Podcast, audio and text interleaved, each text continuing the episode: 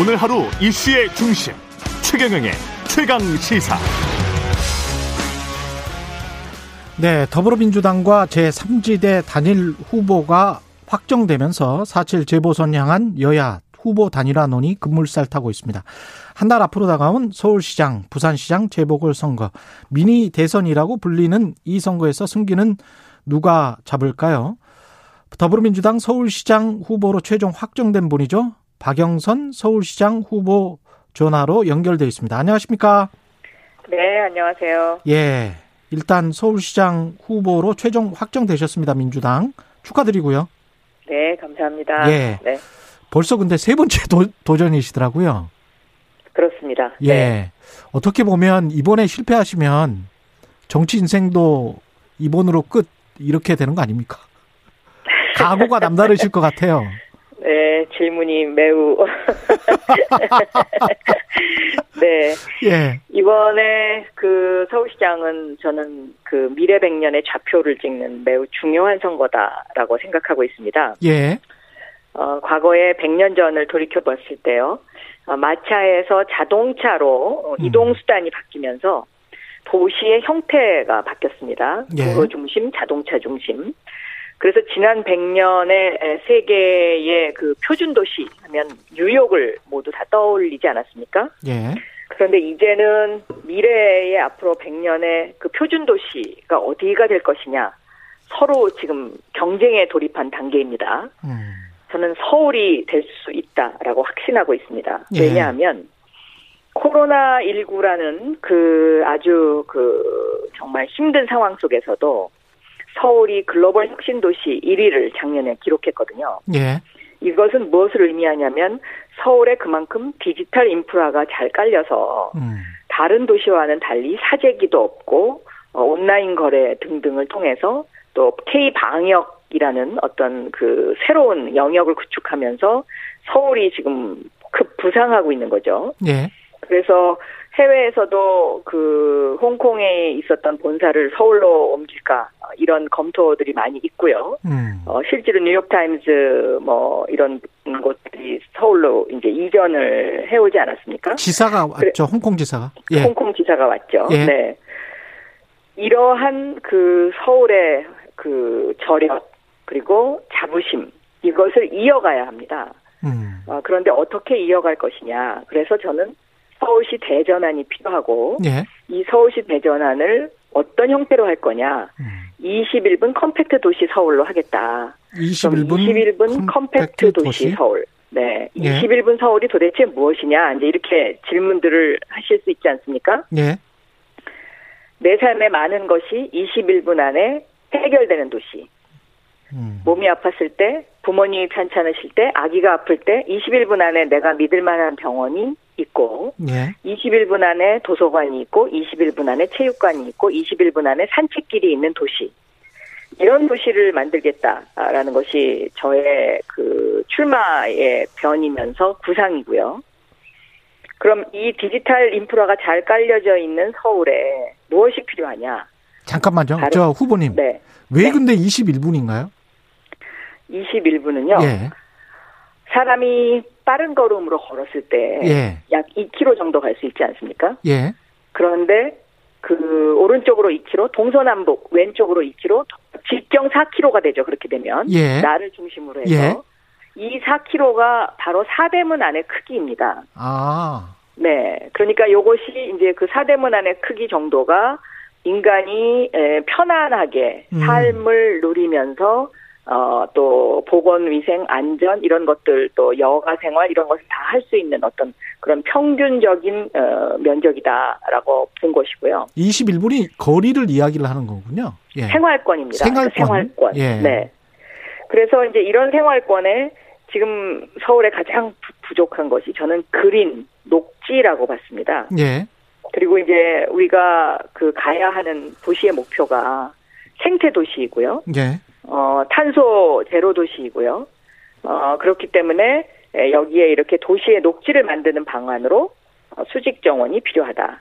음. 이렇게 설명을 드릴 수가 있겠습니다. 근데 수직 정원 생태 도시 말씀을 하셨는데 어제 제가 이제 김진애 후보 인터뷰를 네. 하면서 이렇게 비판을 네. 하시더라고요. 박영수 후보의 공약은 SF 영화 같다. 현실성이 부족하다. 네. 예. 도시 전문가는 나다. 이렇게 이제 이야기를 하고 있는데 이제 비판을 예. 하시려니까 그런 건데요. 예. 실질적으로 지금 선진 도시의 흐름이요. 네. 어, 구분 도시 바르셀로나 예. 그러니까 어, 사람이 걸을 수 있는 구분 거리를 슈퍼블락을 만들어서 이 안에 자동차를 못 들어가게 하고요. 예. 음, 그렇게 실험을 해봤더니 탄소 배출이 40%가 줄고 음. 소상공인의 상권이 살아나더라. 이것이 데이터로 나와 있습니다. 예. 그래서 이것을 발전시킨 것이 바로 15분 도시 파리입니다. 예. 그러니까 여성 시장, 이달고 시장이 지금 현재 하고 있는 것인데요. 음. 그 유명한 파리의 개선문에서 이어지는 상, 샹젤리제 거리를 예. 어, 도로 다이어트를 하고 거기에 공원을 만들겠다는 구상이고요. 예. 파리의 궁극적인 2050년도의 구상은 바로 수직 정원 도시 파리입니다. 음. 그래서 이 그림이 나와 있습니다. 파리의 어떤 그 앞으로 가야 할 파리의 방향. 그러니까 아 그리고 나서 또 발달한 것이 20분 도시 멜버른입니다. 이 예. 멜버른은 20분 안에 내가 어딘가 가면 어 거기서 다른 지방으로 다 연결될 수 있고 이제 연결의 힘을 강조하는 것인데요. 어, 공항도 20분 안에 있고 그래서 예. 세계로 연결되고 이런 식으로 해서 지금 세계의 선진 도시들이 다 생태 도시를 만들기 위한 어, 도시 공원화 작업을 하고 있는 것이 현재의 추세이고요. 예. 또 하나 특이한 것은 올 11월 달에 뉴욕 시장 선거가 있습니다. 예. 그런데 오- 오바마 대통령 시절에 주택 부 장관을 했던 어, 음. 후보가 나왔는데 예. 어, 이 션이라는 후보가 아, 내건 것이 뉴욕은 더 이상 세계의 표준 선도 도시가 아니다. 음. 뉴욕도 파리처럼 15분 도시로 가야 한다. 그래서 네. 15분 도시 뉴욕이 선거 공약입니다. 음. 네, 그런 것처럼 세계의 도시의 흐름이 이렇게 바뀌고 있습니다. 예. 네. 이 김진애 후보, 조정훈 후보와의 단일화 방식, 과정, 이거는 약간 좀 이따 물어보고요. 지금 도시 네. 이야기 나와서 5년 내 반값 아파트 30만호 공급 계획도 밝히셨단 말이죠. 그렇습니다. 예. 근데 그것도 비슷하게 이게 현실적이냐, 과연 할 수 있느냐, 할 수 있습니다. 어떻게, 왜 할 수 있냐면 예. 도시 임대부 방식을 도입을 하게 되면요. 예, 시유지나 공유지에 아파트를 짓게 되면 땅값이 들어가지 않지 않습니까? 예, 결국 아파트 값은 땅값에 의해서 이것이 좌우되는 것이거든요. 음, 어, 그래서 평당 요즘 이제 아파트 그 SH 공사가 짓는 아파트를 보면 평당 한 550만 원 정도 들어가는데요. 예, 어, 저는 요거보다는 조금 더 어, 업그레이드해서 지을 필요가 있다. 그래서 평당 뭐 한 600만 원, 뭐 650만 원 이 정도에서 이 아파트를 짓게 되면 건축비를 말씀하시는 거죠, 지금? 예. 그렇습니다. 건축비가 그 정도 들어가게 되면 어, 평당 1000만 원 분양의 반값 아파트가 가능하죠. 예. 근데 이제 그 땅을 사야 될 텐데, 땅은 국유지와 시유지를 활용하는 거죠. 국유지나 시유지가 그만큼 있습니까? 많이 있습니다. 그러니까. 그래요? 생각보다 굉장히 많이 있습니다. 예. 그래요? 이 서울의 구석구석에 찾아보면은요, 음.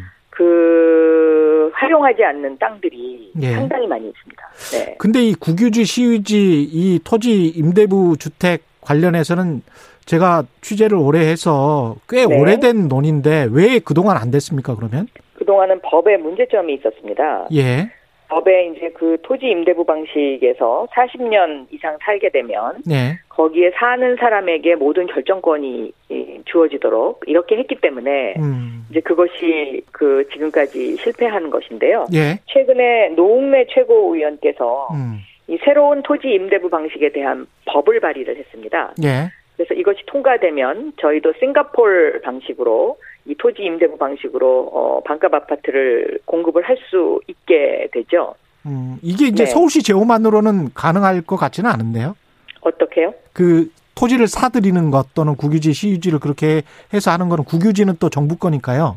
서울시 아, 이거는 정부와 상의하면 충분히 가능하고요. 예, 어, 예를 들면 시유지라 하면 예, 30년 이상 된 공공 임대주택 단지도 시유지거든요. 음, 네. 그런데 네. 이런 30년 이상 된 낡은 공공 임대주택 단지가 서울에 굉장히 많이 있죠. 예, 그래서 이런 것들부터 먼저 시작을 하고요. 아, 예, 어, 예. 예를 들면 경부고속도로를 지하화하잖아요. 예, 그러면 거기서 약 10만 평의 부지가 나옵니다. 음, 그러면 그것을 5만 평을 공원으로 한다고 하고 예, 어, 5만 평의 에, 그런 어떤 어, 2, 3인 가구를 위한 어, 소형 어, 주택 아파트를 진다고 했을 때 예. 그 분양 면적, 분양 가구 수가 굉장히 많이 늘어나게 되죠. 음. 네. 단일화 관련해서 그 과정이나 이 방식 특히 이제 김진애 후보 같은 경우는 시민평가단 배심원단 선거인단의 3대 3대 4 10년 전 박영선 박원순 단일화 방식을 제안을 했습니다. 어떤 입장이신가요?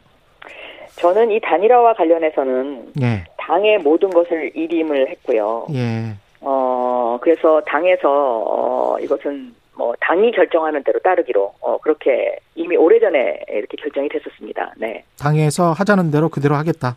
예. 예, 예. 야당에서는 이번 선거는 정권 심판 선거다. 이렇게 이야기를 하고 있는데 동의하십니까?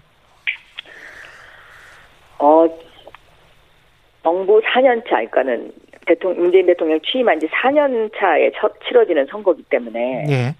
어, 쉽지 않은 선거입니다. 그런데 저는 서울이 이런 정쟁의 대상이 돼서는 안 된다고 생각합니다. 왜냐하면 지금 서울은 어, 여기서 어, 어, 좌표를 어떻게 찍느냐에 따라서 서울이 세계 표준 도시로 올라갈 수 있거든요. 예. 그런데 그 소중한 기간을 정쟁을 하기 시작하면 후퇴하죠. 음. 그리고 정쟁은 파괴를 낳습니다. 더군다나 코로나19라는 엄중한 상황 속에서 어, 만약에 서울시장이 문재인 정부와 계속해서 그 협조 체제를 구축하지 못하고 계속 비판하면서 어 뭐 무엇이 잘못돼서 이거는 뭐 이렇게 되면은 저는 굉장한 혼란이 생길 거고요.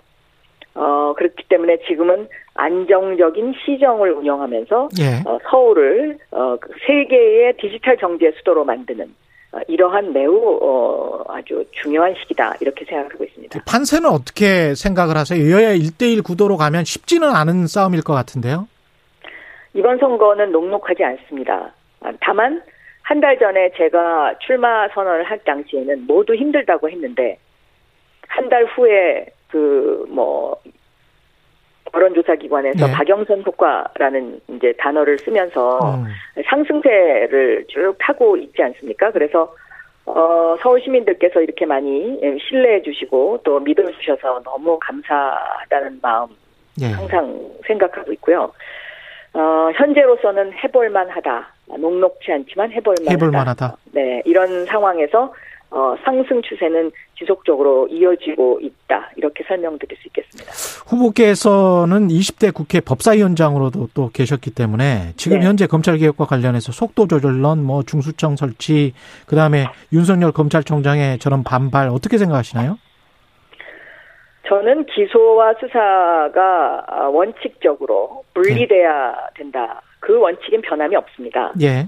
아, 그런데 그 분리하는 과정에 있어서 어, 시간이 소요되는 것은 맞죠. 왜냐하면 제가 처음에 경찰에게 수사권, 그러니까 수사 개시권을 준 것이 벌써 한 10년 전의 일이니까요. 예. 그 사실 검찰 개혁은 10년 전부터 어, 제가 법사위에 있으면서 그때부터 시작된 것이나 마찬가지고요. 예. 또 경찰이 검찰로부터 어, 검찰의 명령에 복종해야 한다는 굉장히 좀 뭔가 굴욕적인 이 법조문이 일제시대 때부터 내려오던 법조문에서 명령과 복종을 뺀 사람도 저이거든요. 예. 그래서 이것이 시간적으로 어떤 그 소요가 되는 그런 어떤 것은 있지만 궁극적으로 기소권과 수사권은 분리돼야 된다 이렇게 생각하고 있습니다. 지금 윤 총장인 정치 행보를 보이고 있다라고 여권에서는 비판을 하고 있는데 윤 총장이 나와서 정치를 할 거라고 보시나요? 아니면 하면 또 성공을 할 거라고 보십니까? 저는 거기까지는 생각을 해보지 못했습니다. 네, 그래요. 네. 아, 알겠습니다. 그 윤 총장이 이야기하는 반부패 금융수사청 있잖아요. 예. 그거는 혹시 수사 기소권을 보유한 상황에서 반부패 금융수사청을 이제 제, 제안을 했거든요. 중수청에 근데 대안으로. 지금 하시는 질문들은 예. 서울시장의 영역을 벗어나는 벗어나는- 질문입니다. 예. 그래도 또 정치인이기도 하셔서 예. 네. 질문 드려봤습니다. 그 국토부 일차관이 지난번에 이제 최경영 최강 시사 나와서 예. 서울 시내 그린벨트 이야기를 했어요. 예. 그래서 강남, 서초, 송파 이쪽은 그렇게 그린벨트가 많은데 왜 안 푸냐? 제가 그렇게 질문을 했거든요. 네. 어떻게 생각하세요? 그린벨트는 기본적으로 보존을 해야죠. 아, 다만 예. 어, 제가 이제 서울을 걷다를 하면서 예. 여기저기 다녀보니까 이렇게 훼손된 부분들이 많이 있고 예. 근데 거기에 이제 이런 어떤 뭐 체육 시설이라든가 이런 것들이 들어가 있는 그린벨트들이 눈에 많이 띄더라고요. 예. 그런 부분은 좀 정비할 필요는 있어 보입니다. 그런데 저는 원칙적으로는 그린벨트는 보존해야 된다. 그리고 지금 우리가 가야 하는 방향이 음. 디지털 플러스 그린입니다. 예. 그래서 이 그린을 얼마만큼 보유하고 있고 건강한 도시를 만드느냐. 이것이 이제 앞으로 서울시장이 해야 될 굉장히 중요한 하나의 그 프로젝트라고 생각하거든요. 예. 영역이고요. 예. 어, 그렇게 생각합니다. 네. 이 문재인 정부 4년 동안 상당히 이제 서울 특히 이제 수도권 집값 굉장히 많이 올라서 시민들이 굉장히 불편해하고 있습니다. 네. 부동산 정책은 그동안 4년 동안의 부동산 정책은 어떻게 평가를 하십니까? 어, 서민을 위해서 집값 안정을 시키는 것은 가장 우선적인 일이어야 하고요. 예. 어, 그런데 이제 이 코로나19라는 예, 예상치 못한 이제 어떤 그런 일들이 아, 생기면서 돈이 많이 풀린 것은 맞습니다. 네. 어, 이 돈이 많이 풀렸기 때문에 부동산 정책의 차질이 빚어졌다. 이렇게 생각하고 있습니다. 음. 다만 저는 그 공급을 늘려야 된다. 아, 이- 그, 그 부분에 있어서는 예. 어, 올해 에, 그 문재인 대통령께서 신년 기자회견을 하면서 어, 공급을 확실하게 늘리겠다라는 이제 말씀을 하지 않으셨습니까? 예. 그래서 그것을 계기로 해서 저- 부동산 정책이 지금 터닝하고 있고 음. 어, 공급을 확대해야 된다라는 것에는 저는 어, 이것이 이 방향이 맞다라고 생각합니다. 왜냐하면 예.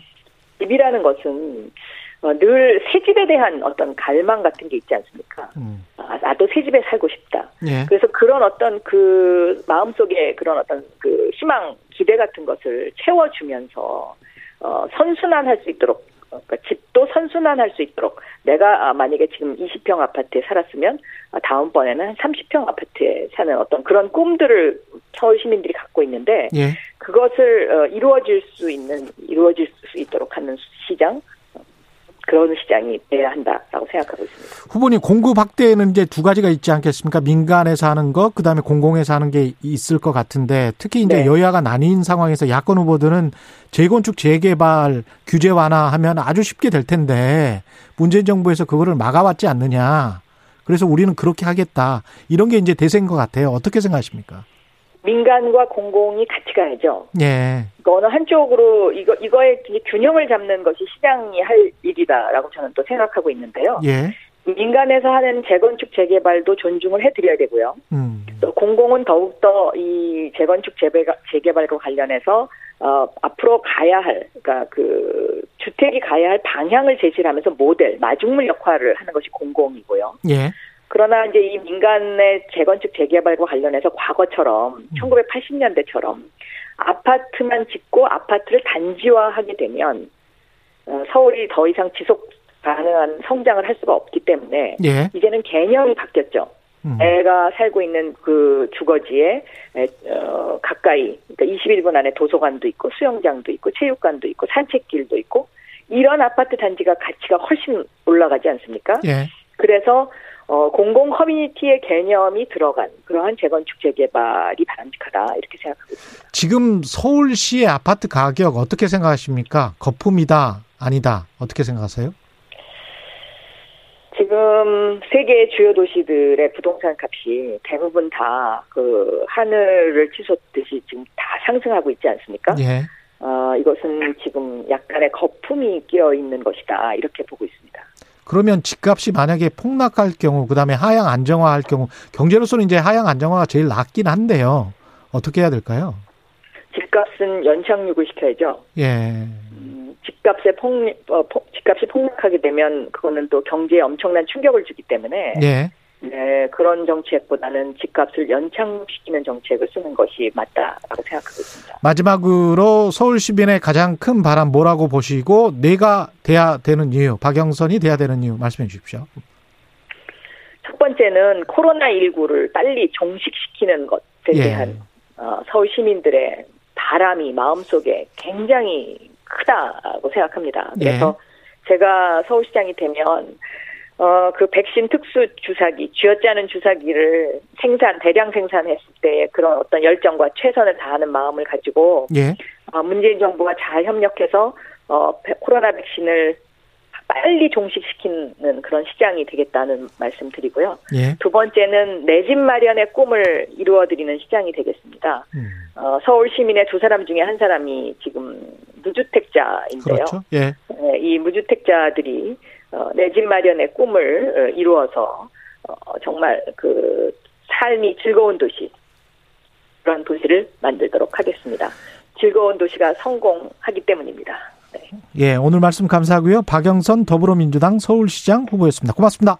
감사합니다.